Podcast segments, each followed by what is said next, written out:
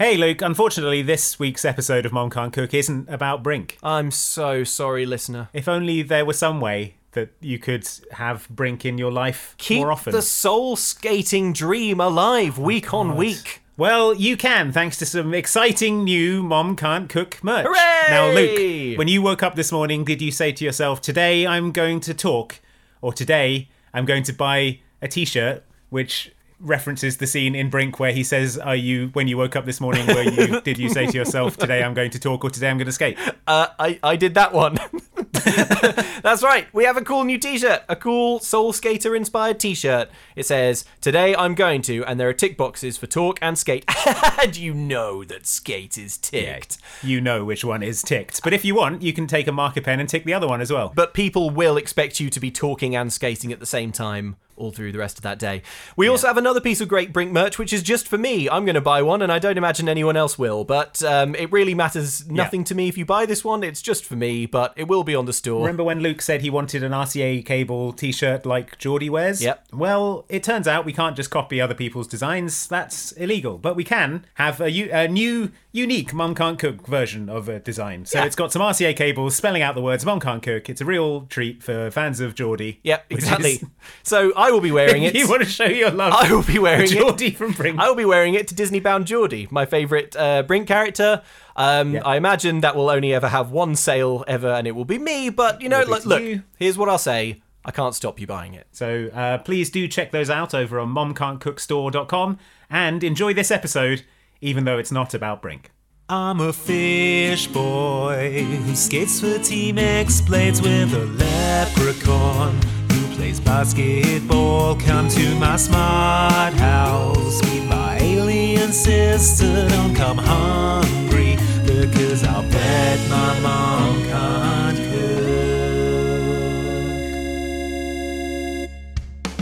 Hi everyone and welcome back to Mom Can't Cook, a DCOM podcast that is still going despite the fact that we have now done Brink.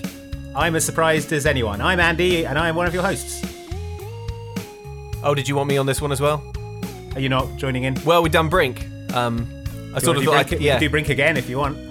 We open on Andy Brink Brinkerson. Oh, now you're talking. Yes. Brinker, I mean. Here we go. Runs downstairs. How could you? Every week from now on, it's Brink. No, we can't do that because we're going to need at least 4 podcasts to figure out Genius, the film we're going to start talking about today. I'm Luke Westaway, the other host. Hello. Today we're talking about Genius. It is an absolutely hatstand Disney Channel original movie. Andy, what are the vital stats on this one? Genius is a 1999 Disney Channel original movie directed by Rod Daniel and starring Trevor Morgan and Emmy Rossum. And it is sort of about a genius kid and also kind of stealthily about ice hockey. And it gets to the core of what it means to be cool. To be a bad boy. To be a bad boy. This film, okay, in all seriousness, this film is about 100 absolutely wild, inexplicable scenes one after another that, with almost no through line or connective tissue. It's like the WarioWare of DCOM. Yes! It's my god, that's a perfect analogy. It's like there's a randomizer. It's like DCOM scene randomizer, and someone presses it, and then the scene plays out, and at the end of the scene, it's randomized again. Before we kick off, let's just hear how Disney tried to sell this to its audience back in 1999. Tuesday on Disney. When it comes to science, there's no problem 13-year-old Charlie Boyle can't solve. You're a physics genius. But there are certain other things even a genius can't figure out. And for that, Charlie's about to discover a whole new side to himself. Yo, who's Chaz? He's the bomb. It's an experiment so big, to pull it off, it's going to take a genius. It's a Disney Channel original movie, Genius. Tuesday at 7, 6 Central, followed by Quinn's, only on Disney. So Disney thought that you would hear that and go so far as to mark your calendar, I suppose. Cause you'd rush home early from basketball practice, crack open a Sunny D. Screw you, coach. I'm going home to watch Genius. You can't class this as a sports DCOM because I would call this a high school drama if I had to classify it as something. I think the core of the film is the identity swapping Mrs. Doubtfire style that the protagonist does between his nerdy self and his bad boy alter ego. Yeah. So we're introduced to the main character of Genius, who is young Charlie Boyle, the titular genius. He's playing ice hockey on his own in his school uniform. Yeah. We're told that he is a scientist because he tells his dad he's been working on a technique that maximizes puck velocity by calculating the exact rate of forward momentum. Nice shot.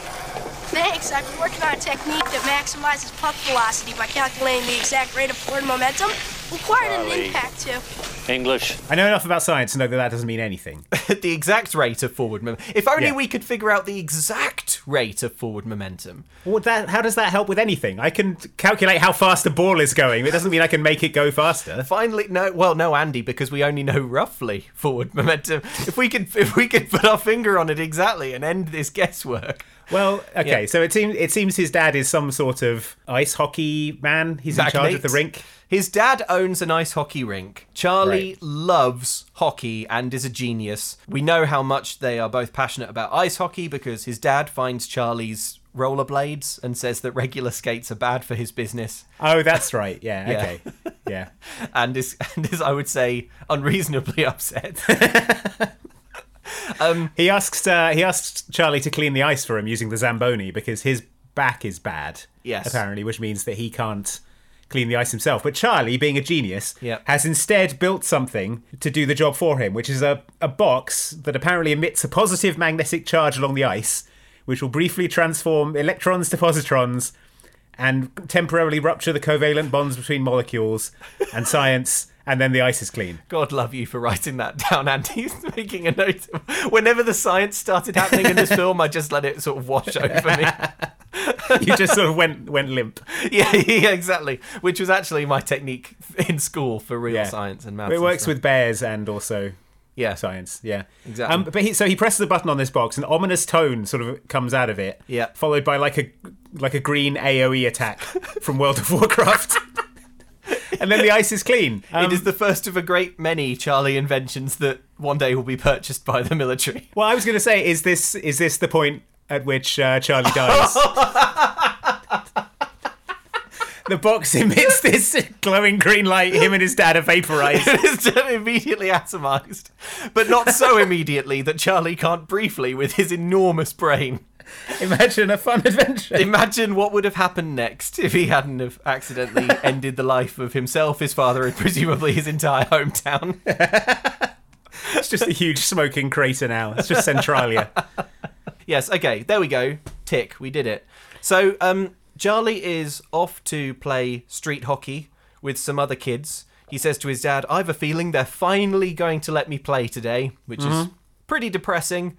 Indicates that there have been a great many street hockey sessions that Charlie has attended and not been allowed to play. And indeed, when he gets there, it's clear that none of the other kids want him on their team because he is, just to look at him, a stinking, honking great nerd. Yeah, but he has brought with him a science puck that he invented, made out of graphite polymer. It sort of floats. When you hit it, it seems to go like exponentially quick. The military will snap this up soon.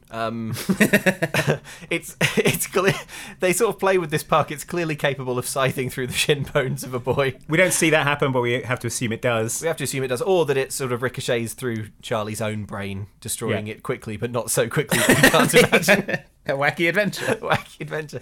So but yeah, they let him play so they can play with this puck, and then Charlie, being handed this golden opportunity, instead uses it to talk about more inventions he wants to do, and then going on and f***ing on about some guy called Dr. Crickstein, who is his science hero. And he's like, hey, boy who's trying to play hockey, have you ever heard of Dr. Crickstein? Yeah. He's doing all this science. Perhaps you know of his research. Dr. Crickstein's the name. And then the boy is like, actually, why don't you not play hockey with us? We hate you. Charlie is sent to go sit on a bench next to a girl. And he tries to talk to the girl, but immediately ruins that as well in exactly the same way by going on and on about Dr. Crickstein. Yeah, it's Sergei Fedorov and particle wave conflict. And then the movie has the audacity to play some sad piano music, like this is sad and not entirely Charlie's own making. When will Charlie find love? when he stops talking to people about Dr. Crickstein. He's a genius, but he's lonely. Why won't the world listen to his story? Because it's boring. He goes on and on about particle weight. People are trying to play hockey. So he goes back home. His dad comes in to give him a pep talk and to break the incredible news that despite being only 7 years old, or he looks seven. How old is he supposed to be, do we think? He's supposed to be 13, I think. 13. Let's say 13, because it's by default, decoms seem to default. It's the default decom age, yeah. Despite only being 5, he's been granted scholarships to Harvard, Princeton, MIT, and Caltech. But he would rather go instead to the wildcard fourth option, the Northern University of Wisconsin. Why, Andy? Well, because it's where Dr. friggin' Crickstein is. All expenses paid. I just have to teach a few classes. Charlie, every one of these is all expenses paid. The truth is there's this guy at Northern, Dr. Crickstein. Crickstein? Isn't that the guy you've been reading about? Right. He's this close to discovering the Graviton. Do you know what this means? He's this close to discovering the Graviton. Yes, says Charlie. The dad at this point is kind of dancing around the room in an odd way. I've just got written down that I would be dancing too if this kid was about to be out the house on a full college ride. Yeah, right. Yeah, I don't have to hear about Dr. Crickstein anymore. He's only had to raise him to age 13 and he's already out the house on a full scholarship. It's brilliant. The dream scenario. Absolutely, yeah. Dad mentions, importantly, we have to say this, Dad mentions that maybe Charlie could come up with an invention that means that Mother's souffle won't fall. Think of a world where bridges won't collapse. Where planes won't crash. A world where your mother's souffle won't fall. I heard that. The Mom Can't Cook. She says, hey, I heard that. And that is the entirety of the mother's performance in this film. Yeah, she is not seen. She gets that line. That's it. So Charlie's explaining to his dad why he's so excited to go to the Northern University of Wisconsin. He mentions that Crickstein has a completely state-of-the-art lab that uses ice from the hockey rink at the university to cool it, which Charlie is extremely impressed by. Mm-hmm. I mean, presumably Harvard and MIT must simply hobble along using coolant to cool their devices. Whereas, with their enormous endowments, they can simply purchase coolant for the purpose. But no, at Northern University of Wisconsin, they have to be doing science under a hockey rink, or presumably it will all explode. So live in a dungeon under the hockey rink. Yeah, yeah. But the dad's pretty good, actually, I will say, because he's very excited for his son. Yeah. And then even though his son wants to go to this rinky-dink university, and he could be going to Harvard or Princeton or MIT, he's like, son, if you're sure about this, then I'm sure too. And he throws the others in the bin. Son, if you're sure, you will be out the house for good. Son, I don't care which of these universities you go to. Dancing out the room. As long as they're too far away for me to drive to and pick you up. So then the Harvard letter is thrown in the bin. There's a kind of CGI shot from the bottom of the bin of the Harvard letter landing in the bin. It's all CGI. And it kind of lands with a big kind of doomy doom. In a very sort of foreshadowy way. The language of cinema is telling us that someone is going to die because this has happened. Yeah, this Harvard letter will be important later. Yeah, fatal ramifications is the implication of this scene. I was going to say we never see the letter again. We do see it again, but it's just a sort of repeat of this scene. Yeah, in flashback. So we actually do never. There are no ramifications. There are no ramifications. It's not clear, but it's very odd. And just before the scene ends, Charlie says, oh, Dad, by the way, I've used nanotechnology to give this hockey stick superpower and speed. Now I'm going to hit this puck towards the window using it. And which he does, and then it smashes through the window. Looking at it, it's kind of, you're sort of left to imagine that the puck just keeps going. Yeah. Is it trapped in Earth's gravity and just sort of pings around the globe? Yeah. Well, it's in sort of... We don't know. It's gone into space, I think. It's gone into space and it's killed an alien. Yeah. Brought down a satellite. So Charlie turns up at college. He's walking around unsupervised. Yeah. His dad presumably pushed him out of a moving car. Briefly opened the passenger seat. Wasn't like, I'll help you with your bag, son. I'll help you get settled in. I'll, make sure everything's right. No, the dad's not there. Mom's Charlie's in the back. Around. They're off to the airport. They're going on a long vacation. He goes to see the hockey rink. The coach is giving a pep talk to the team, the Northern Lights. They've got a good shot this year if they can beat their rivals, who are called Rumson. Yes. And they do a move called the Rumson Rack, where they physically injure your best player. The lights in the hockey rink arena, they're sort of dimming and losing power, and it's because of the lab underneath. Yeah. Everyone on the hockey team hates old man Crickstein. Yeah. And he was going to be fired, but apparently he's managed to keep his job because Charlie's been brought on board. So now they hate Charlie too by proxy. Yeah. And Charlie's like, uh-oh, hope they don't find out that it's me. Then the dean comes over and reveals that it's Charlie. Charlie Boyle! I'm Dean Wallace. Welcome. We're expecting great things from that brain of yours, son.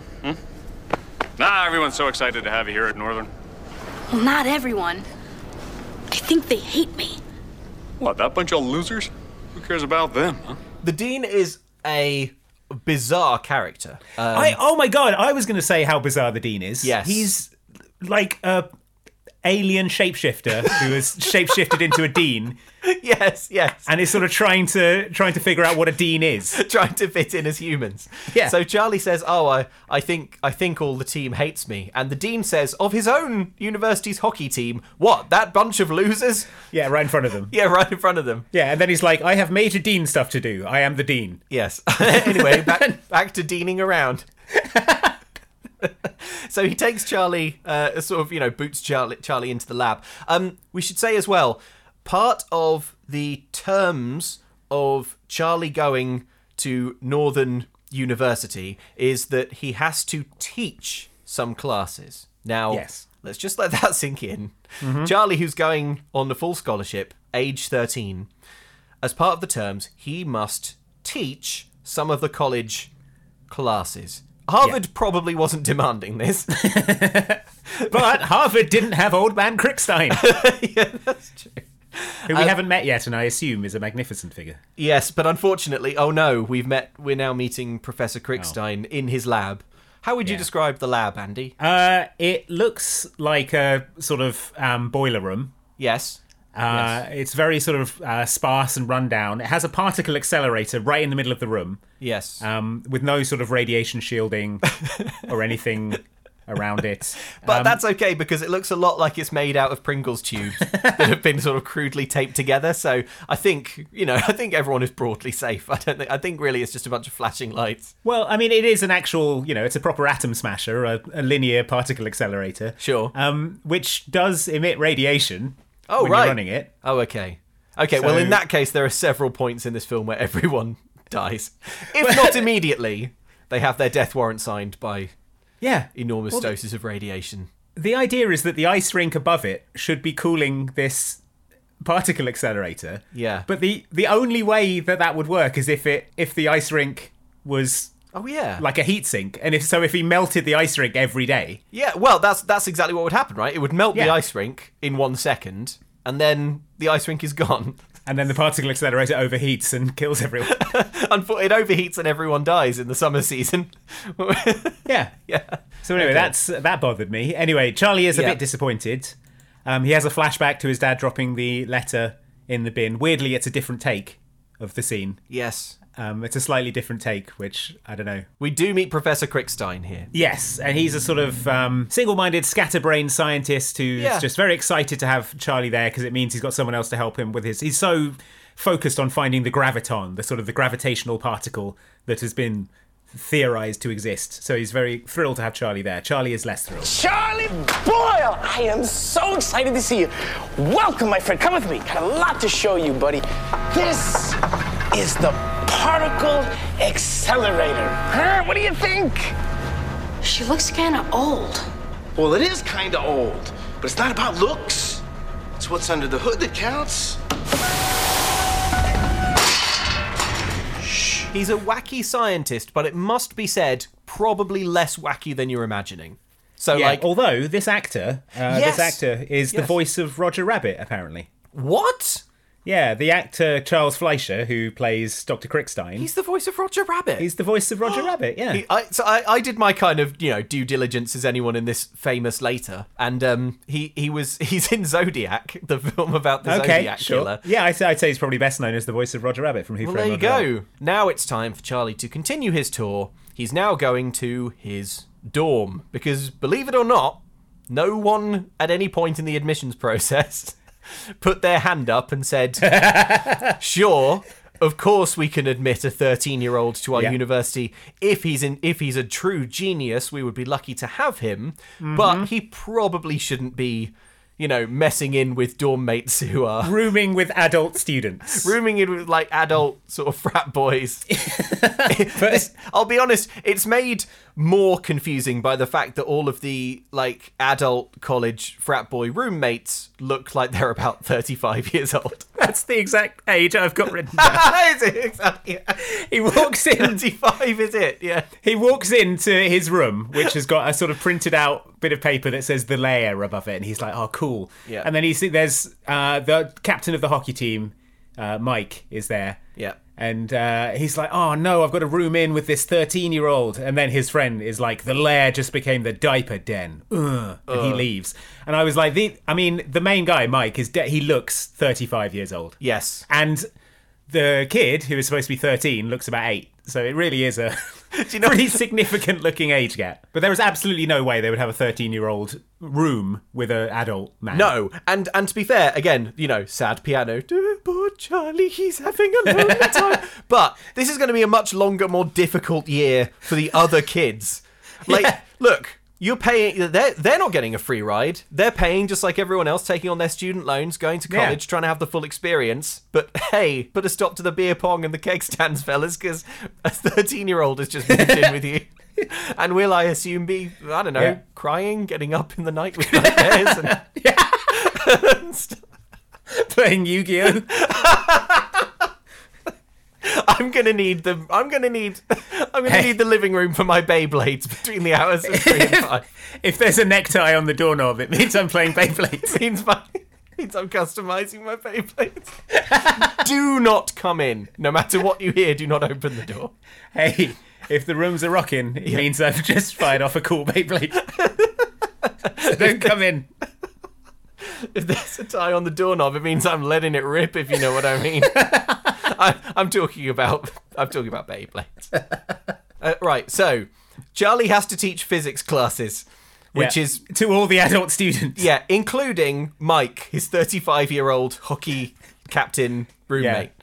In a genuinely anxious scene, Charlie tries to do this, and he... So, like, he goes up, it's dead silence. He goes up to them, you know, like, everyone is staring daggers at this. To be fair, it's expensive to go to college. Imagine you've paid all the money, and then you are there in the class, in the lecture. It's expensive, and in walks a 13-year-old boy and says, I'm the new prof, also your roommate. Yep. The dean says it's fine. This university is good. So Charlie sort of walks up to the blackboard and starts writing his name, and then... Hello, I'm Charlie, and I'll be teaching this class. Something with an enormous, terrifying noise just smashes into the blackboard. I don't know what it actually is. I couldn't figure out what it is. It's something extremely wet. Yes, and big. At first, you know, like a spitball where you wad up paper and you spit it through a straw. It's like that, but about the size of a soccer ball. Yes, yeah. So I wrote down snowball, but it's clearly too big, and doesn't. And it sticks to the board. I think it's a dead seagull. Yeah, like, and not that recently dead. You know, there's quite a lot of black in there. It's like white and black. Yeah, yeah. It's white and wet and about the size and weight of a soccer ball. I think probably you would get that if you took an entire, like, Sunday edition of the newspaper, dunked it in a bucket of water. Yes. For like 30 minutes and then threw it at the blackboard. But you would have a real hard time getting it to travel at that velocity, I think. Well, he's a top sportsman though. Of course, yeah. Maybe he hit it with a hockey stick. Yeah. He gave it the old slap shot. In any case, this is bizarre. And Mike did it. Mike is the hockey captain and Charlie's roommate. Mike did it. He's set on intimidating and bullying this 13-year-old who's trying to teach him physics. He announces that he'll be disrupting his class for the rest of the semester, and the rest of the class is like, brilliant. Hello, I'm Mike, and I'll be disrupting it.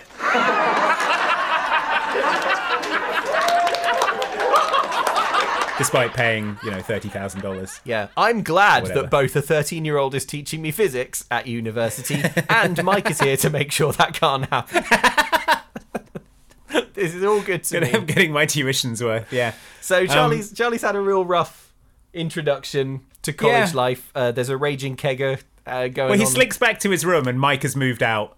And like the sad music starts playing again. It's not sad. It's probably how it should have been in the first place. Charlie doesn't have an adult man roommate. This film doesn't really have a villain, but it's clear if you think about it that it's Dean Wallace, the alien impersonating a dean, because he is running this university in an absolutely wild way. Yeah, it's maybe like a sort of Bob from Twin Peaks kind of scenario that he's sort of possessed by some sort of impish spirit of chaos. But like you say, there's a raging kegger going on outside. Yeah. Charlie sort of looks at it out of the window like a Victorian ghost. The piano's like, doo, doo, doo, doo. Charlie's having a sad college. Well, he can't go down and join the raging kegger because he's 13. He legally can't go down and join them. Yeah. He cannot go down and join them. He should not go down and join them. Sad music is like, oh, if only Charlie were popular enough. That he shouldn't be at a raging kegger, regardless. He's 13. There's no situation where like a sort of dead cool Fonzie 13-year-old sidles up to the keg stand and is like, hey, pass me a brewski. Give me one of those blue ribbons. Oh, yeah, nice. Toss me a PBR. Yeah. He absolutely should not be in any of these situations at the age of 13. However... And we are, let's see, we've been recording for 27 minutes. The film is about to begin. So Charlie goes to Professor Crickstein and says... Tells him about the raging kegger. Yeah. And Crickstein is like, sounds fun. Why didn't you join in? Because he's 13, Cricko! You idiot. Wait, you're 13? Why are you at university? You can't be here at all. Oh my god, you're not rooming with an adult man, are you? Oh my god, I should talk to the dean about this. My god. I walked in on the dean and he was a big green blob. He walked in on the dean and he was smashing his face into a mirror.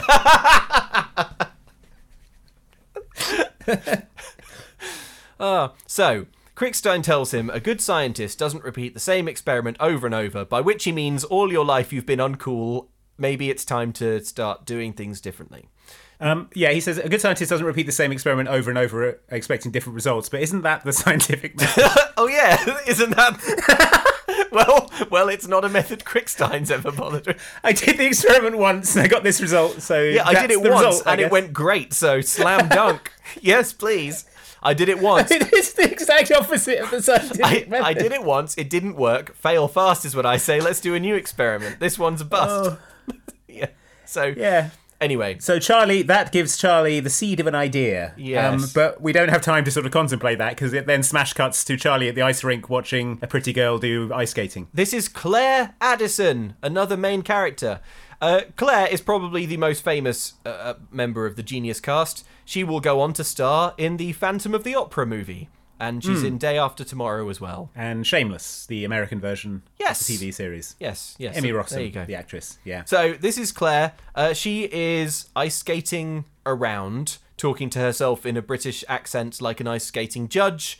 Yep. Charlie wants to introduce himself, but he's too tongue-tied. And so in a moment of hesitation, decides that he's going to lie about who he is and settles on the identity.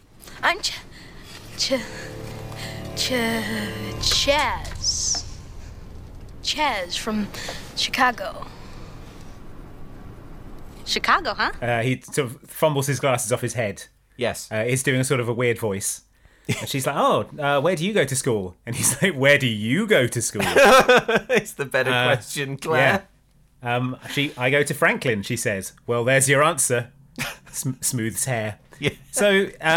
a very awkward interaction. Yes. And Charlie walks away with the sort of insouciant air of someone who believes he just nailed a social interaction, which I don't believe is true. No. Charlie... So we get here Charlie's sort of alter ego, alternate personality. It's probably worth trying to describe it a little bit. He's like a 13-year-old's idea of a decom writer's idea of like a smooth talking sex machine. He's like a sort of 10-year-old Fonzie. He looks like he's about to be robbed of his clothes, boots and motorcycle by Arnold Schwarzenegger. He's got Oakleys. He's got huge oversized leather jacket. His hair is all poofed. Yeah, his hair spiked up in a cool way. He goes to the lab. He gets on Crickstein's computer And he clicks on the enrollment form for this Franklin High School and enrolls a Chaz Anthony in the school. Yes. I'm not clear if this was like hacking or if you can just go on their website, enroll a child without any documents. Chaz simply establishes the email address of Franklin High School, and that's all he needs to take full control of the hard drive and hack his way in. So he's drowning in his clothes. He can't see in his sunglasses. Yeah, the guitar solo is going nuts in the background. Exactly. So imagine, he's sort of strutting around, as you say, Andy, in this huge oversized jacket, like giant Jenko jeans. He looks like, and I think this is something that we can probably all relate to. There's a point in your youth where you're like, that's it. I've had enough. It's time to get cool. I'm a cool guy now. And it normally focuses, when I was at school, a common vector for this, a common affectation was a long leather coat like Neo has in The Matrix, mm-hmm. Yep. Yeah, and we've all been there. Yeah, you sort of way overcorrect in your efforts to, now I'm a cool guy because I have this hat or whatever, right? Okay. So he's basically doing that, except unlike everyone's school experience, it actually goes pretty well and everyone just assumes he's quite cool. But he gets lucky because Chaz Anthony rocks up to his first day at Franklin High and accidentally ends up looking like a bad boy rebel without a cause, because he goes to class and he's about to take a seat, but his cool guy jacket gets stuck in the door, so he can't move. Yeah. And this is already having shown up late to class because he can't see because his sunglasses are too dark. And he can't walk in his huge Jenko jeans. Exactly. He's stumbling over, he's tripping. So the teacher's like, excuse me, Chaz, it's your first day. Please take your seat or I'll have to rule you a disobedient bad boy. I'll have to have you go and stand outside the principal's office. And like the only way he can free his sleeve is to open the door. Yeah, but he makes it look as if he's going to go straight to the principal's office, and everyone's like, whoa. And then he comes back and he's like, haha, just kidding. Just kidding, total fake out. And this blows everyone's minds. Yeah, they're not, but they're almost stood up clapping, rapturous applause. They're like, wow. Nobody ever dared to irk off old lady Spurlock before. You're hardcore, man. That is a sentence that feels like it should be from Lord of the Rings, but isn't. It's bucket hat wearing Odie, who's another cool guy in the class. Nobody ever dared to irk off old lady Spurlock. Saruman irked off old lady Spurlock, but lady Spurlock was irked off. Never before had it happened.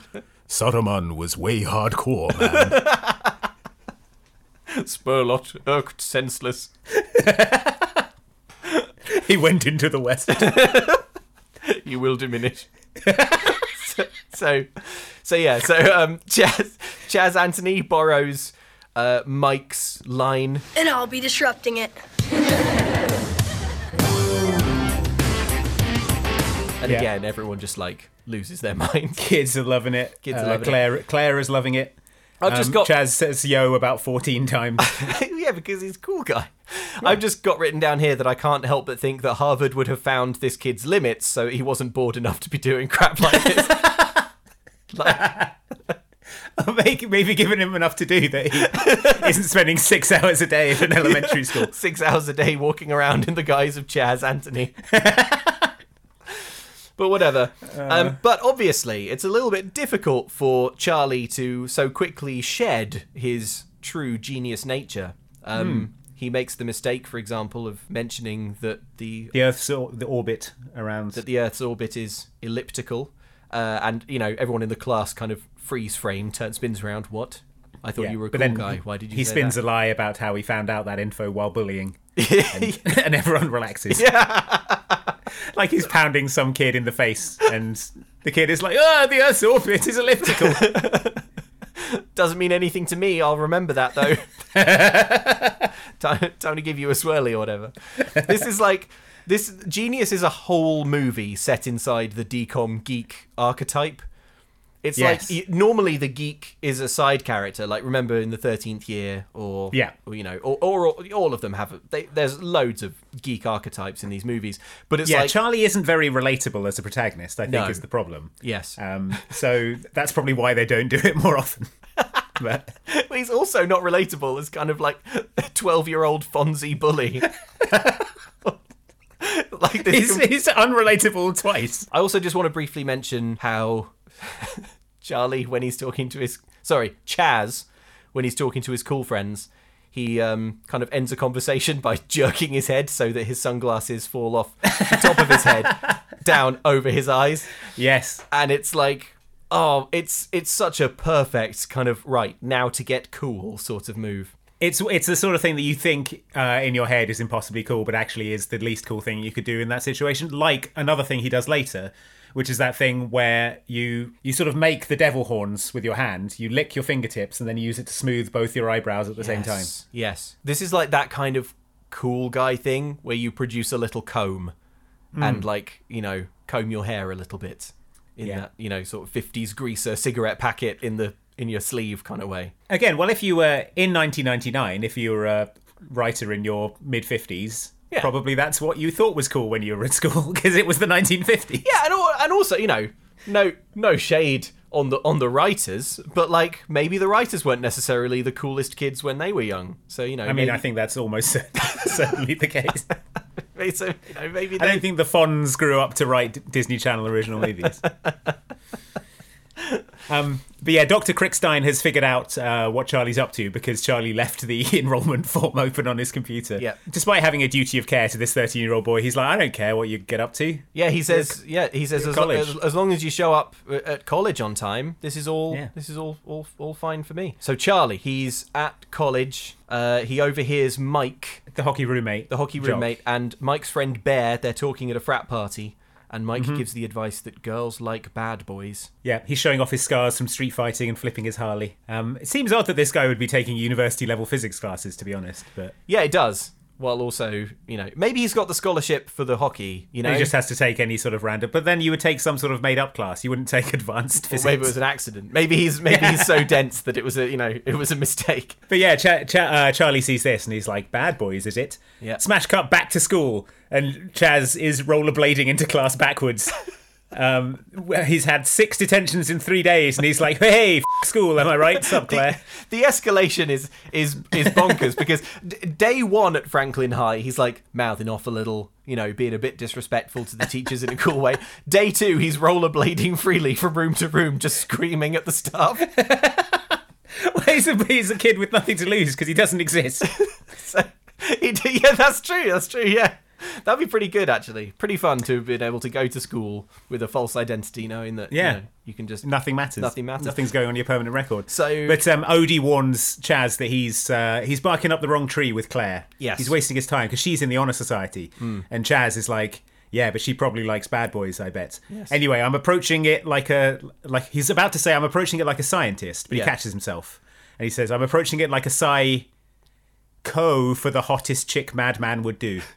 Actually, let's just have the line. Look, I've analyzed the situation, and now I'm enacting a strategy, just like any good psycho for the honey chick madman would do.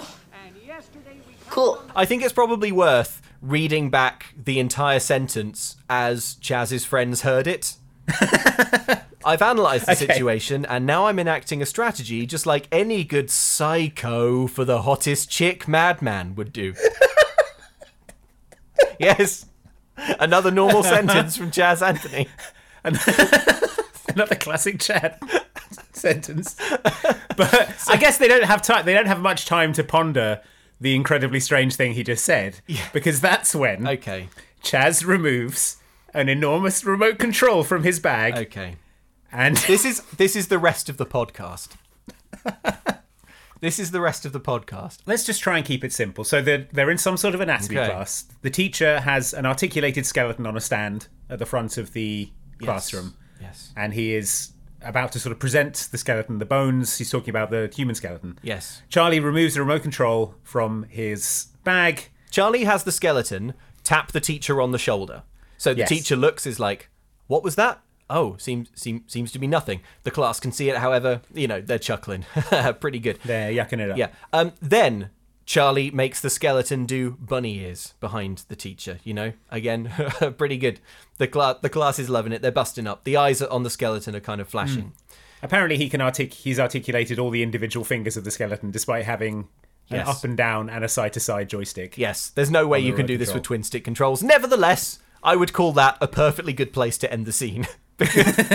Charlie's. This is all a practical effect at this point. Yeah. Charlie's pulled a good prank. He's, he's used remote control geniusing to, articulate the skeleton and make fun of the teacher behind the teacher's back. Pretty good. Classic. It works. However, the scene doesn't end there. Instead, the skeleton becomes a fully CGI skeleton and starts twerking. In a way I can only describe as extremely gifable.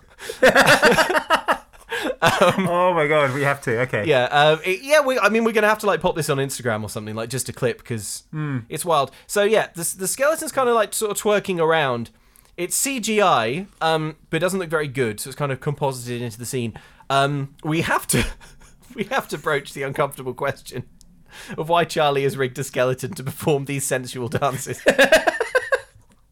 Well, okay, maybe he downloaded an animation file from a assets website. Okay, and he got a sort of sexy dance. Oh, you remember the dancing baby from the very early internet? Yes, maybe it's that. Yes, okay. So maybe it's a mocap file. I don't know why my brain is straining so hard to make this a thing that Charlie could feasibly have done.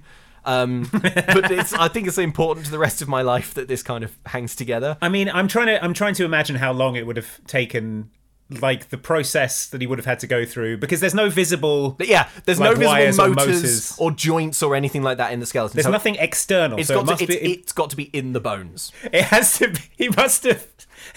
He must have drilled out the bones. Well. That's only assuming that he has actually taken the skeleton from the anatomy class and altered it. What if he started with a fully robotized Terminator skeleton, built that? He could do that somewhere else in his own time. Perhaps he built that years ago, and now all he has to do is place a sort of resin cast of a human skeleton over the top of it. That matches the one in the bathroom. Now, next question: how is he doing this with a twin stick remote control thing? How about this, Andy? Okay. When he moves the up and down stick and the left and right stick, he is not actually inputting left, right, up, down controls. He is setting off pre-configured sort of presets. It's like if I do up, up, down, left, right, then that's start twerking. Okay. What you're describing there? Yeah. Sounds like about a year's work. Yes, I would say. Yes, but you know what's as funny a prank is making a fart sound when the teacher's not looking. Yeah, Charlie, I don't know if you've ever tried this thing where you put your hand under your armpit. Were there any when you were at school? Were there any sort of legendary pranks that got talked about years later? Honestly, no. Did you have any? Yeah, we had some. We had a couple. I think the smartest one we had was in English. We were listening to a CD of, I think, A.E. Houseman's A Shropshire Lad Poems. Okay. Or something. And someone had snuck into the classroom during the break beforehand, and they had a CD of extremely explicit German techno music. Love it. Which they had painted the top of it God. Black. So you place it on the spindle. Oh! And if you open the lid of the CD player, it looked as if there wasn't a CD in there. So you place the CD on top of that, but it will read the CD that's underneath. That kid needs the scholarship.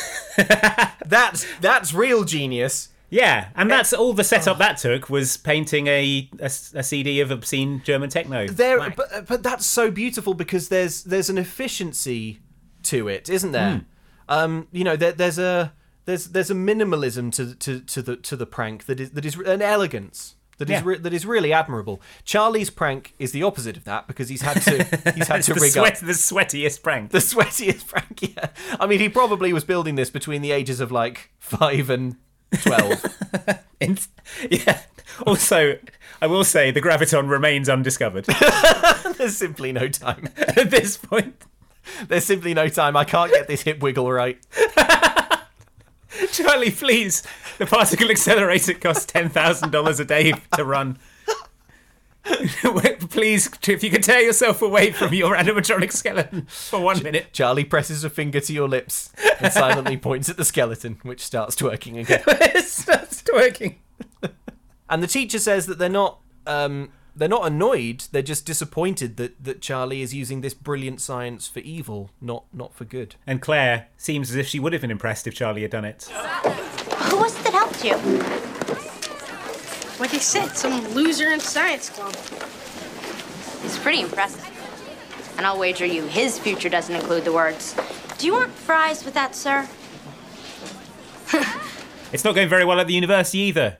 We cut to another one of his classes he's teaching. He says, "Who wants to come up and write the rest of this problem on the board?" Mike raises his hand, and he comes up and he draws an unflattering caricature of Charlie on the board. And Charlie snaps, and he gives him a dressing down that unfortunately does include the words "japesome wag," which does diminish somewhat the effect. Savagely lampooned on my own chalkboard with a crude caricature essayed by that japesome wag, Mike McGregor. You know, I used to think that you were cool. Jerk.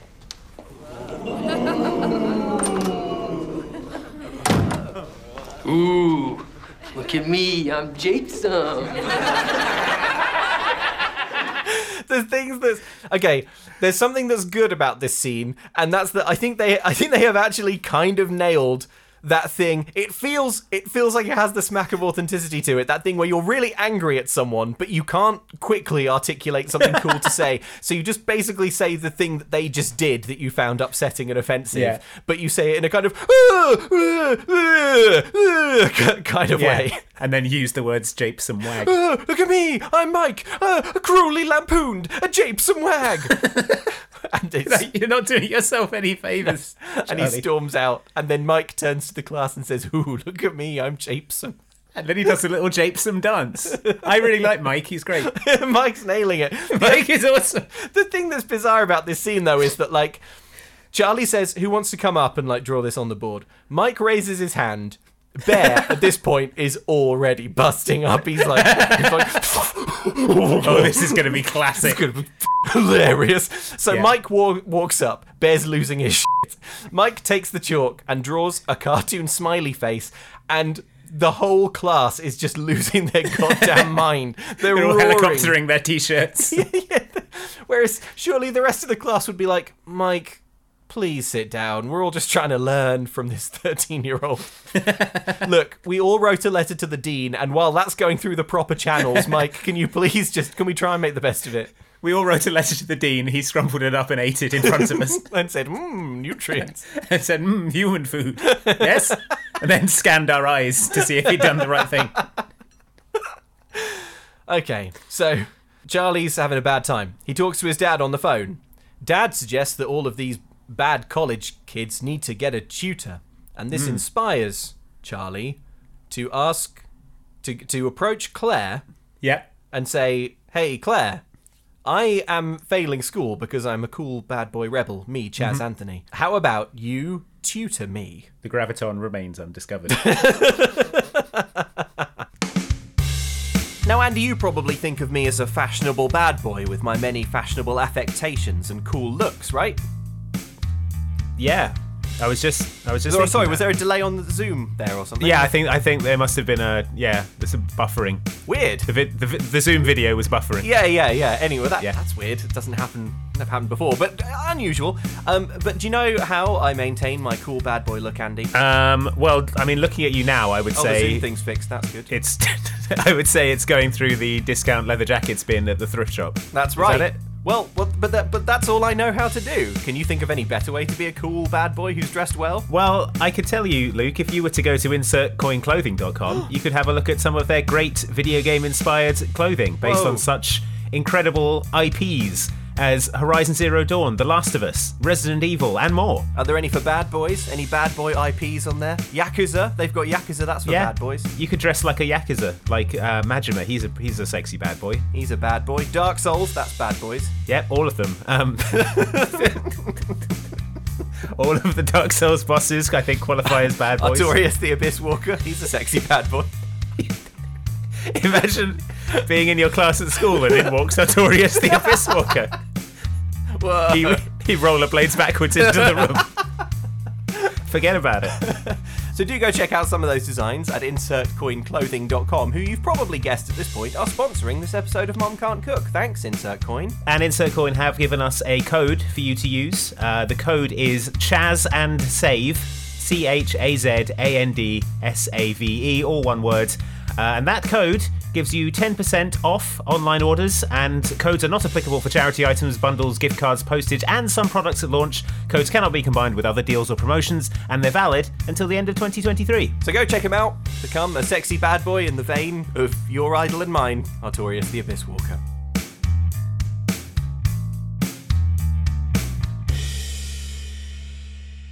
Claire accepts after some persuasion. Because he's so charismatic. Yeah, so I mean, who could turn down? And then Chaz, we get a little montage of sort of tutoring japes, like he sort of breaks the computer using science so that she has to help him more. I was tired when I wrote this, so it may have been a little harsh, but my note is that this montage can f*** off, because I think it's objectionably nonsensical. So, for example... My note I've got here is montage of tutoring japes, including him smelling her hair when she isn't looking, brackets, question mark, bracket. Yeah, I've just got in capitals, don't smell her hair, Charlie. The weirdest scene in this montage of them being tutored, so like, they're both sat at a computer. Claire, I'm just going to say what happens. Claire is typing, it looks like she's coding the actual matrix. Uh-huh. And then Chaz reaches over and presses some buttons... Two buttons, and he like Control-Alt-Deletes it, and the whole school computer system shuts down. Yeah, he hacked the hard drive. Yeah, he hacked the hard drive via the email address, and Claire gives him a look that says, well, I don't know what the look says, because I don't know what this scene means or what's happening. Claire gives him a look that is nondescript, and then that's that. So what happened? And then, well, we don't have time to think about it, because it then cuts to him smelling her hair when she isn't looking. Yeah, so anyway...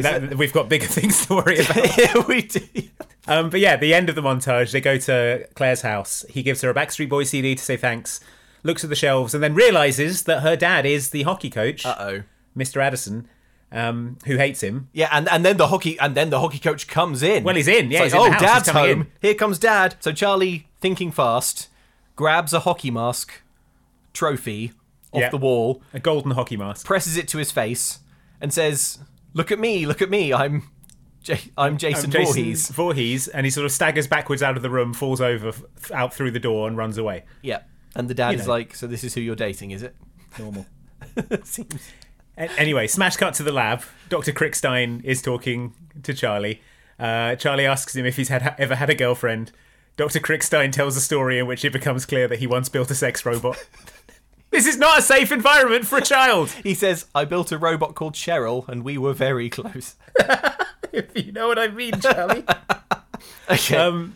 It's bad time. But yeah, well done, Crickstein, I guess, on your sex bot. The Graviton remains undiscovered. The Graviton remains undiscovered. But let's take our mind off it, right? So Charlie puts on some music and he starts to do Fortnite dances. Yeah. They decide to kick back with some audio library hip-hop music. But then the Graviton alarm goes off. And it turns out that... The alarm that says you've just discovered the Graviton. That was the first thing that Crickstein built, so that he knows sure when he's discovered the Graviton. Optimistically. If you can build an alarm that goes off when you've found the Graviton, seems to me you would have all the information required to have discovered the Graviton already. Or else what is the alarm looking for? But yeah, it turns out that the royalty-free hip-hop backing music has created... Yes. Particle wave conflict. Doesn't that mean we've isolated Graviton? It's impossible, Charlie. It's the same experiment we just ran. Nothing's any different. Except for the music. We've been looking at a Graviton only as a particle up until now. We can just as easily think of it as a wave. You said so in your book. Particle wave conflict. How could I miss this? Okay, what does this mean? The music. Sound waves from the music set up our phase harmonic, which affected the nuclear matrix, and released the Graviton. You know what this means? We can do it, Charlie. We can change the world! Can we do it later, though? I'm kind of late for science class. Yeah, sure. Go on.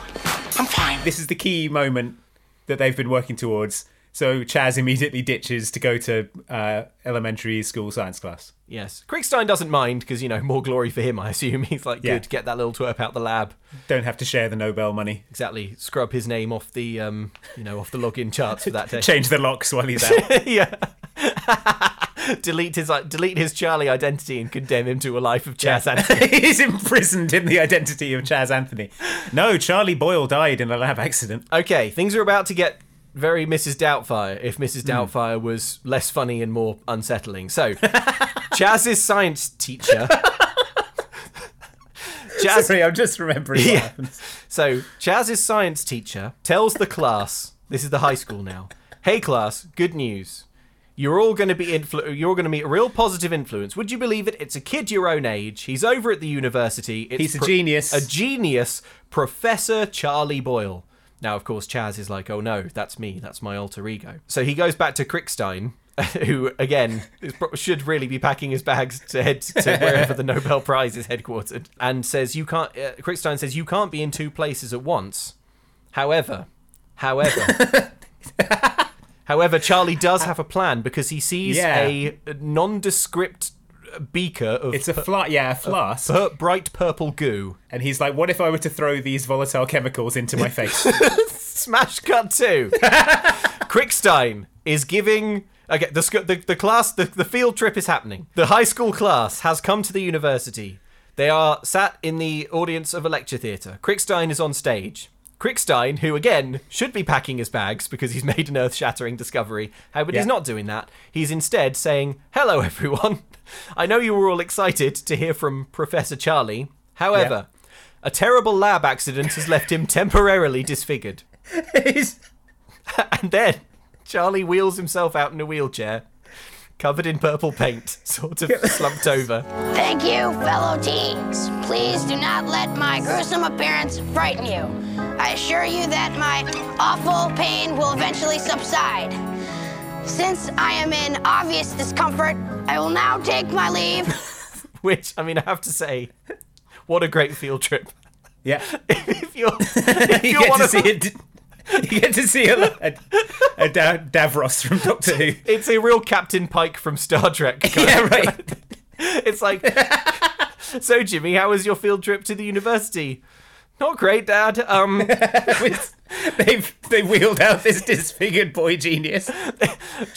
Charlie was unfortunately temporarily disfigured, so he just kind of came out in a wheelchair and moaned a bit. And then, because the film was running short, Charlie then runs off, washes the chemicals off his face, sits down in the audience. Yeah. His teacher then says, "Bring Charlie Boyle back on." Dr. Crickstein says, "Okay." And then Charlie has to run back. Dr. Crickstein, instead of saying, "F you all, I just discovered the Graviton. I'm out of here." Also, the disfigured boy genius isn't some monkey here to dance for you. Right. He says, no, okay, I'll bring him back out. So Charlie has to run and throw volatile chemicals in his face again. Again, a second time. Yeah. And so this is happening backstage, like kind of in the wings of the auditorium, right? So, he kind of puts the purple goo back on his face, hops back in the wheelchair, and is like, quick, Professor Crickstein, I guess wheel me back on. Professor Crickstein, with the strength of 50 men, pushes the wheelchair. Yeah. And It flies across the stage at 50 miles per hour, and the horribly disfigured Charlie is flung bodily out and lands in a crunched up bone heap. I'm telling you, he doesn't want to share that Nobel money. He told Charlie to throw acid in his face, so when that didn't work, he shoved him across the stage in a wheelchair. First he uses the acid to burn off his fingerprints. Later, he'll use it to burn away dental records. Charlie Boyle never existed. The Nobel Prize. No, you must be thinking of Chaz Anthony. Yeah. Don't listen to by this point, the dean will have returned to Jupiter or whatever. So, there really will be no witnesses to... The dean is in the Black Lodge. Speaking in reverse. So, there really are no witnesses to Charlie Boyle ever having existed. Back at the dorm, Mike has moved back in because he's failing everything. He needs help in physics, chemistry, political science. It turns out they each have something that the other wants. Mike wants tutoring in school. Charlie wants tutoring in girls. Well, Mike says that he's jealous of Charlie because Charlie has a future, which I just thought is fair enough because Mike is 35 and he's used half his life expectancy. He's probably heard about the escalating threats on Charlie's life from Dr. Crickstein, so he knows. He knows it's coming sooner or later. He's been approached by Crickstein to just quietly off Charlie in the night. Mike needs to be good at physics. Charlie wants to be good at girls. Yeah, he says, just relax and do what comes natural. Again, the overarching problem is that Charlie is determined to basically moneyball the situation and like to get a girlfriend, right? Well, he's a scientist, isn't he? Oh, sorry, a psycho for the hottest chick madman. A psycho madman for the whatever he said. Okay, Chaz is playing ice hockey outdoors. With he's popular now. Yeah, he doesn't have to sit on the bench anymore. But he kindly and generously involves a nerd who is sat on the bench being all nerdy and says, "Hey, Poindexter, guess what? You can play." So you know he's breaking the cycle of bullying, which is nice. Claire comes and sits with him on the bench, and Claire says, "You know, Chaz, you're not so tough." And then Charlie does a Robert De Niro, "You talking to me" impression. You know, like a child would do. Yeah, and Claire's just busting up because she loves the Backstreet Boys and Taxi Driver. It's the two main touchstones for teenage girls at that time. Yeah. Then there's a long story that I didn't really pay attention to about Claire's mum and dad's doing things on the ice.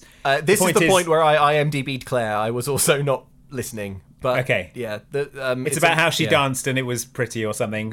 Charlie tries to make his move, but then gets hit with a snowball, and that's that scene. Done. Good. Next. Anyway, Crickstein is off to Milwaukee. The only way to talk about this film is by going next. The big game is happening. Charlie can't go upstairs to watch it because of his split identity. Yeah. Oh, because Crickstein is like, "I'm off to Milwaukee." Charlie's like, "I'm going to use the particle accelerator while you're gone."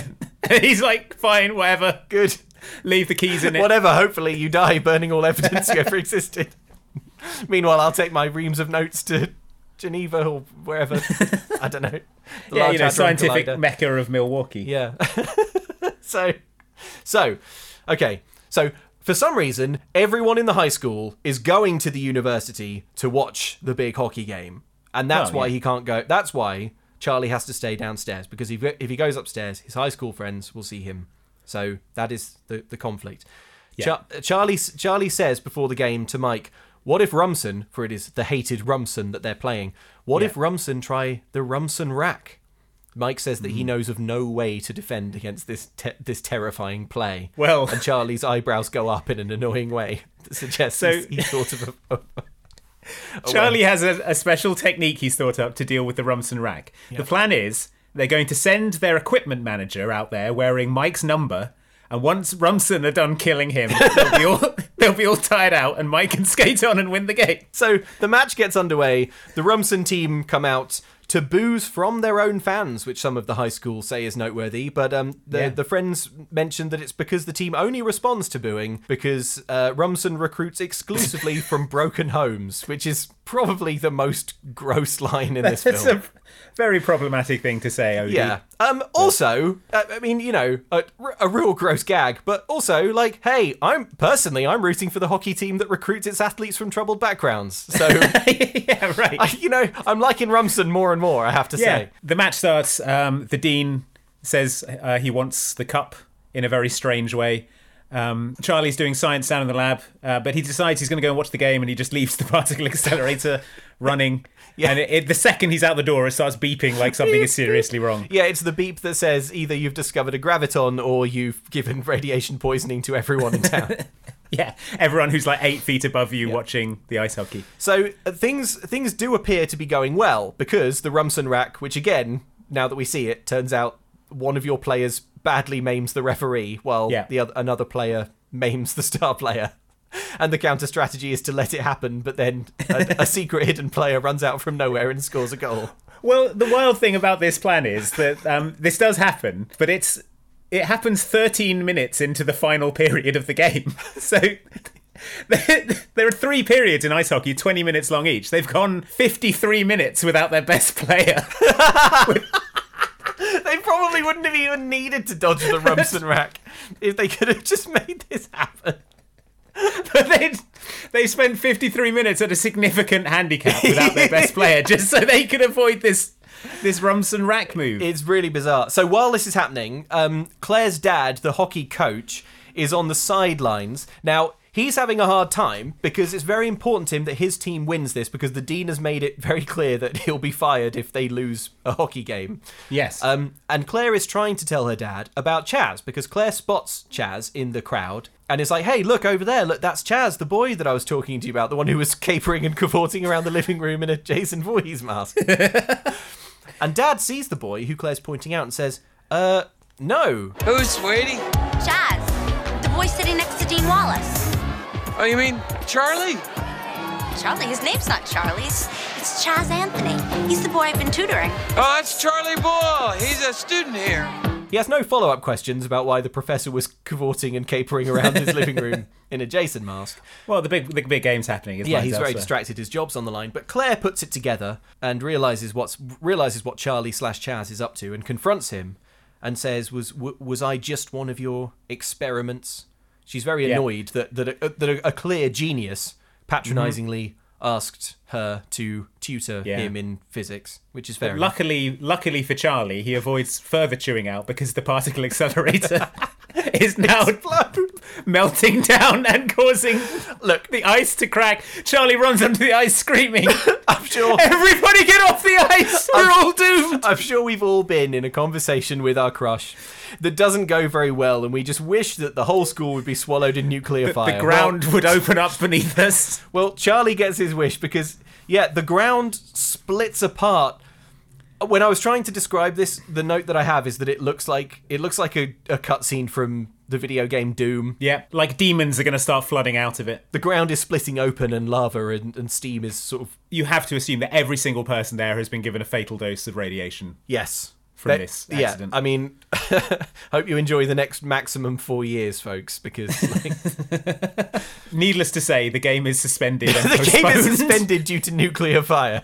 The game is postponed. Oh, yeah, postponed! If this is what you postpone a hockey match for, what do you cancel it for? They're like, well, we can get the ice back together. Yeah. We get a montage of Charlie trying to call Claire to apologise for... lying to her and also irradiating and killing her. But she keeps hanging up. He hacks into her school's PA system using some kind of portable broadcasting satellite dish attached to a backpack. It's like a kind of big Ghostbusters thing with like a TV antenna bolted to the top. But then Dr. Crickstein gets back from his trip to Milwaukee, which he said would be several days later. He walks into the lab. Charlie is sat there looking morose. The lab is still full of smoke and the alarms are still going off. Well, I don't know.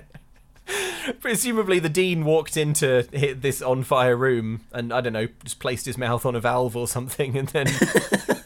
drank deep of the fumes. Drank the radiation, which is for food, is food for him. Yeah. And then and then went back. So the science is about to get really challenging in this film. Yes. So I don't know how best to do. Let's just power through it. All right. They decide, Crickstein and Charlie decide that if they split their graviton, they could study its quantum force and maybe defy gravity. So they have two bouncy balls. Yeah. One ball contains 33 graviton whatever particles. Yeah. The other also does. They do science. I think what it is that they're supposed to be quantum entangled, which is where you have two particles that are physically separate, and yet when they interact in the same way regardless of the distance between them. Yeah. So the balls, if you move one of them, the other moves in the same way. Yes. It's an incredibly complicated thing to try and put in a children's film. Yeah, and especially when you demonstrate it working on the cheap by having both actors hold a bouncy ball and try and move their arms in exact synchronization, which it just looks like they're waving bouncy balls around. But the film, and it's like, hey, Charlie, how about you tickle yourself? And then Crickstein thrusts the bouncy ball into his own stomach. Into his own armpit. Making Charlie tickle himself. It's that kind of thing. The balls that have had the science done to them do the same thing. Now, I would say this is an even more groundbreaking discovery on top of the graviton. Oh yeah, and Charlie is like, I know exactly what I can use this for, to cheat at hockey. So, well, this is Charlie realising that he has a way to make amends, because you have to remember that as well as upsetting all of his high school friends and ruining the hockey career of Mike, Claire's dad, the hockey coach, is basically his job is forfeit. Has been told that because apparently it was his fault that the nuclear meltdown occurred. So they have a whole plan set up to cheat at hockey. Yes. The note I have here is, Jesus, now it's Ocean's 11. It's like a cheat heist. Yeah. They're all wearing headset mics. So the Rumson bus turns up and they have a bunch of kids mob them for autographs. And in the distraction, Charlie's able to get to the kit bag and he attaches these very conspicuous orange discs to the sort of the three Rumson Rack players' ice skates. Yes. It's the sort of thing you would immediately notice. Yeah, as you were putting on your skates. You'd be like, what the hell is this stupid thing? I mean, it's orange for one thing. Yeah. Charlie, why not make it the colour of an ice skate? But the plan is that the discs have trillions of Graviton halves in them, and the other Graviton halves are in discs on Chaz and Claire's skates, yes, so that they can control the Rumson players, yes, as whatever their skates do, the other skates would be forced to do as well. So, the Rumson team is on the ice rink. Now imagine below the ice rink, on rollerblades, are Chaz and Claire... And their rollerblades have the corresponding discs on them. It's imagine the tethered from the Jordan Peele movie Us. Yes, there we go. It's basically that setup. Thank God. They're underneath. Yeah, thank you. Doing the same thing as the people above ground. Yes. But surely the same would be true. That whatever's happening to the skates above are also happening to the skates down below. The question is raised: isn't this cheating? And Chaz says, no, idiots, we're just keeping Rumson from cheating. We're cheating to stop them from cheating. Yeah, we're doing a preemptive pre-crime cheat, so it's fine. Now, at this point, Crickstein walks in and finds that there are some rollerblading children in his lab with... Charlie, please don't use our Nobel Prize research to fix hockey games. He finds children with Graviton shoes, so just leaning up against the particle accelerator, getting with no radiation shielding. They've already had a fatal dose, so I guess it doesn't matter, to be honest. At this point, at this point, it's So let's speed things up. It's not going to be a good few months. Crickstein comes back. Maybe just press your face up again. Crickstein comes back and is like, maybe take all this crap down. And Charlie's like, hey, Crickstein. No, this has got to stop, and it's got to stop right now. I thought you're on my side. You know I'm on your side, but you're putting everything we've done in jeopardy. And I've always been about science first. Ahead of what? You could solve all the mysteries in the world, but what would it mean without friends? I'm sorry, Charlie. I can't be a party to this. Also, I'm not wearing any radiation shielding, so I'm leaving. So, meanwhile, above ground, on a rapidly repaired hockey rink that was split apart like a tectonic plate, but the Rumson Rack begins. This is the stupidest movie. So, Charlie knows the Rumson Rack is beginning because some cohorts above ground...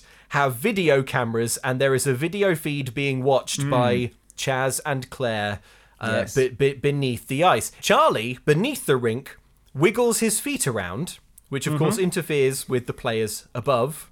Yeah. Their kind of powerful skating that they're doing doesn't interfere with his legs at all. Not at all. Then Charlie makes them do a little dance. Then, to seal the humiliation... he links arms with Claire and they do a whole ballroom ice routine on their rollerblades. And hilariously, above ground on the ice, these two Rumson players in lockstep also are made to do the same routine. He also makes one of the players kick the referee and that player is sent to the sin bin. So the Northern Lights have a power play. Yeah, well. I would say this probably goes beyond what they needed to do to simply interfere with the Rumson Rack. Seems unnecessarily conspicuous, I would say. Also, those little discs are only on one player's foot. So, like, imagine you're ice skating, and now control of one of your feet is seized away from you. You wouldn't do an ice skating routine. Your ankles would snap. And you would fall to the ground with snapped ankles. Well, that would do the job just as well. Yeah, exactly. I mean, what Charlie should have done is take off his rollerblade and throw it at the wall. Or just put it in a car going 40 miles an hour in the opposite direction. Tearing the Rumson players in half.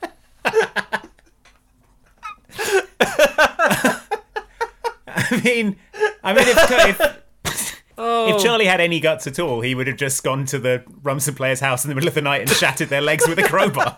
It's the same. It's the same thing. It's the same thing. Yeah, or maybe put the little graviton thing on the team bus, and then you know just kind of like have it veer off on the highway or something. Go sailing into a ravine. So, anyway. But yeah, anyway, so they've stopped the Rumson Rack, but the player who was benched is coming back on. He served his penalty, and he's skating right for Mike, looking to do some damage. They're searching for the disc that corresponds to this player, but they can't find it. But then who should roll a blade awkwardly into the room but Professor Crickstein? He's here to save the day. He's heading straight for Mike. Quick, the other chip. Yeah, where's the chip? Shake it, throw it, anything. I can't find it. Mike! Oh!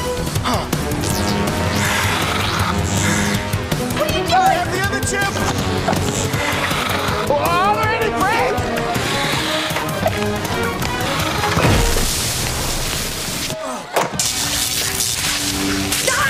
He unsteadily skates across the room and then smashes his face into an electrical junction box. Crickstein is bathed in electricity and radiation, we have to assume. And then everyone in the room begins to float because they've stopped gravity. Maybe you're wondering how that works. Well, here's the science. It's the electricity! We must reverse the charge of the gravitons! They're repelling against the positive charge of the Earth! And the particle accelerator starts melting down again. Everyone's levitating. As are their corresponding players above the ground, which you see, it seems like they'd maybe stop the game. Like if in a Premier League match, if, I don't know, Lionel Messi started floating off the earth. Floating around. Harry Kane flew off the earth during a Premier League game. He just floated out of the stadium. They probably stopped the game. But look, they're like, well, look, we already stopped this game for a total nuclear meltdown. We're not stopping it again. Hey, Kane, penalty for floating. Anyway, the Northern Lights score a goal. Yeah, and they win. It turns out that the prof headbutting the mains was good, actually, because it reversed the charge of the... whatever. Yeah. And they're now being repelled against the positive charge of the Earth. Yes. But to like a fine level. They're not like pinned to the ceiling or flying off into space. Yeah, they haven't like reversed Earth's gravity. Catastrophic. Everyone on the planet floats off the Earth. Luckily, they altered Earth's gravity to like the only amount it's okay to. Because if you go either too far one way or the other, more gravity or less gravity, everyone will die. But this amount is okay. Yeah, so they just sort of float around. Charlie and Claire do an awkward 0G kiss. Yeah. And we are left. The film ends with a... Yes, no, that's right. This film ends. This is it. Ends with a heartwarming scene of everyone playing ice hockey. World-changing scientist Dr. Crickstein is there for some reason, playing ice hockey with children, even though he has made three... I mean, he found the graviton, then he discovered this kind of quantum pairing thing, then he broke Earth's gravity. Yeah. But I guess he has nothing more important, no interviews with new scientists to do. No, he's going to play hockey with children. Mike skates up and says that they want to play against the kids because they heard about what you did. How did you hear about that? Says Charlie. I don't know. Maybe because all the players started floating. Maybe because the Rumson players floated off the earth. But no, it turns out that the reason is because Claire does a little wink and she's like, "Well, maybe I mentioned it to my dad. Who can say? I talk in my sleep or whatever." And then the hockey game kicks off. Yep. And the movie's like, "Well, that's all the story we have for you. That's today. All the scenes we did. That's all the the button on the scene randomizer is all worn out and stuck, so it got all jammed up. So I guess we're done.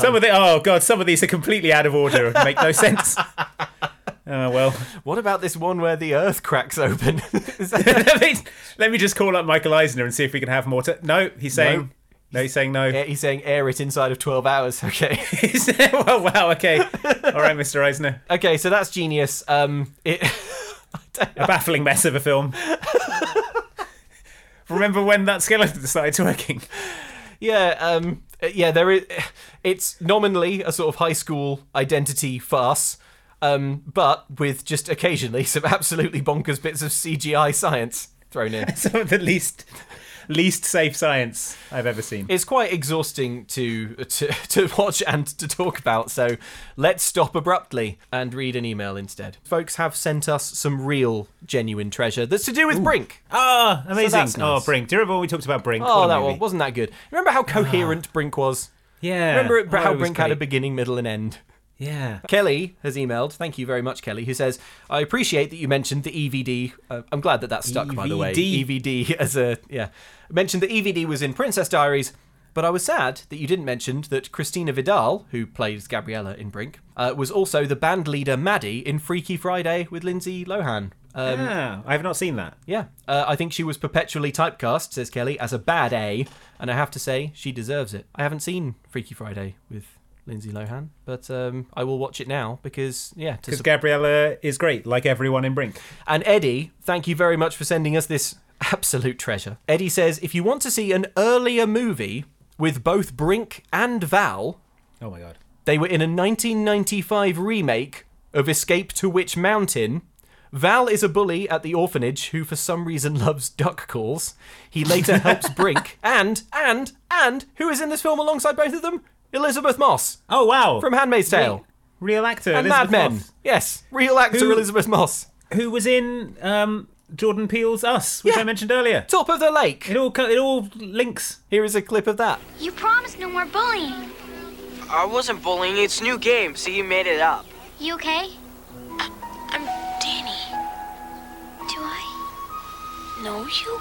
Little Val, his character, he's kind of a bully, and he sort of picks on Brink but comes good in the end. And yeah, occasionally he'll sort of finish a sentence with a flourish by playing on a little duck call whistle. Like that's quite an affectation. Haha, I'm Val. Man, if Charlie Boyle was looking for something to be a bad boy, duck call, that would have been it. Now that's an affectation. Oh man, what a great affectation. Yeah. The great thing about it is that on the face of it, you'd be like, a duck call whistle thing, that's not very cool and bad boyish. Mm-hmm. But if you did it with enough confidence, you'd be like, oh, I didn't even realize the duck call whistle was cool and bad boyish. The problem is with me. But thank you very much, Eddie, and thank you very much, Kelly, for those emails. That was great. What film are we doing next, Andy? Up and Away. Nice. Which is a 2000 DCOM. I will read you the description now. Yes, please. According to the tags, it's coming of age, science fiction, comedy, fantasy, superhero. So... If you like. That. Scott Marshall anxiously awaits his 14th birthday, traditionally the time when superheroes attain full control of their powers. But with the big day less than a week away, Scott shows no sign of special abilities, just when he needs them most. It's an absolutely wild movie about a superhero family, so check it out. That is your homework. We'll be talking about it on the next episode. Okay, I feel like I've been bathed in radiation, so... Yeah, that's the feeling they were going for with this film, and they achieved it. So good job everyone involved in Genius. Do you remember when he threw toxic acid in his face twice? Well, clearly Dr. Crickstein has been mutated in some way, because he gives this wheelchair a sort of casual push and fires it at 100 miles an hour across the stage. Yeah. So, yeah, like the scene from the start of a Spider-Man when he does something. Yeah, rips a door off the wall. Yeah. Okay. All right, that was Genius. Thanks very much for listening. Go reverse the polarity on your Graviton accelerator. Yeah, watch out. Watch out for the Higgs boson. Keep an eye out for it. See you next time, folks.